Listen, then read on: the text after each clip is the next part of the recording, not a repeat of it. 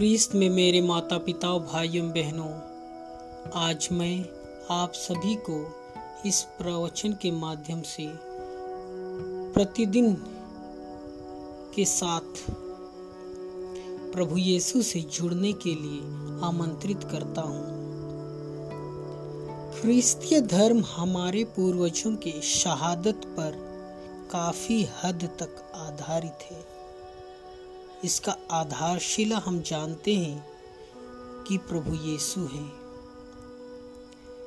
जहाँ जहाँ हमारे पूर्वजों, अर्थात शिष्यों, नबियों, संतों ने धर्म के कारण अत्याचार सहा है, वहाँ वहाँ ख्रीस्त का विश्वास अत्यंत गहराई से अपना जड़ जमाते हुए नज़र आता है।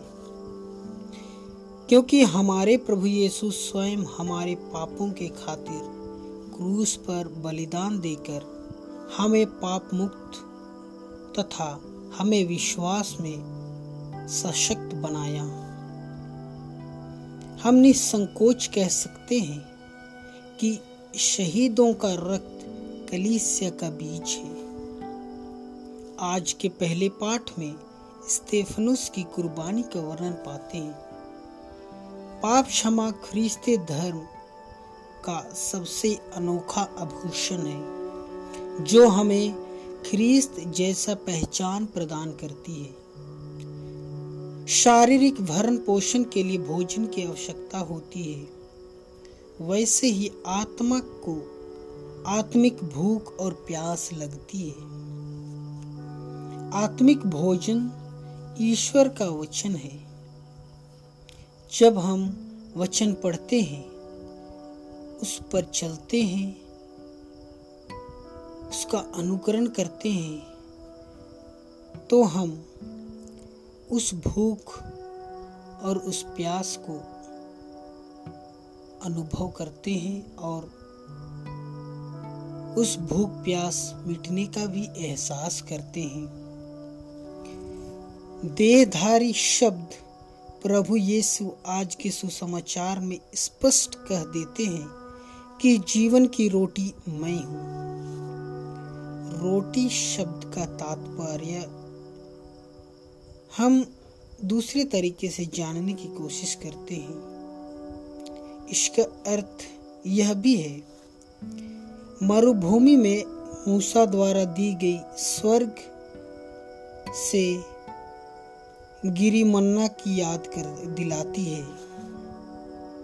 मूसा ने जो रोटी दी, उसे खाकर लोग कुछ ही दिन जीवित रहे।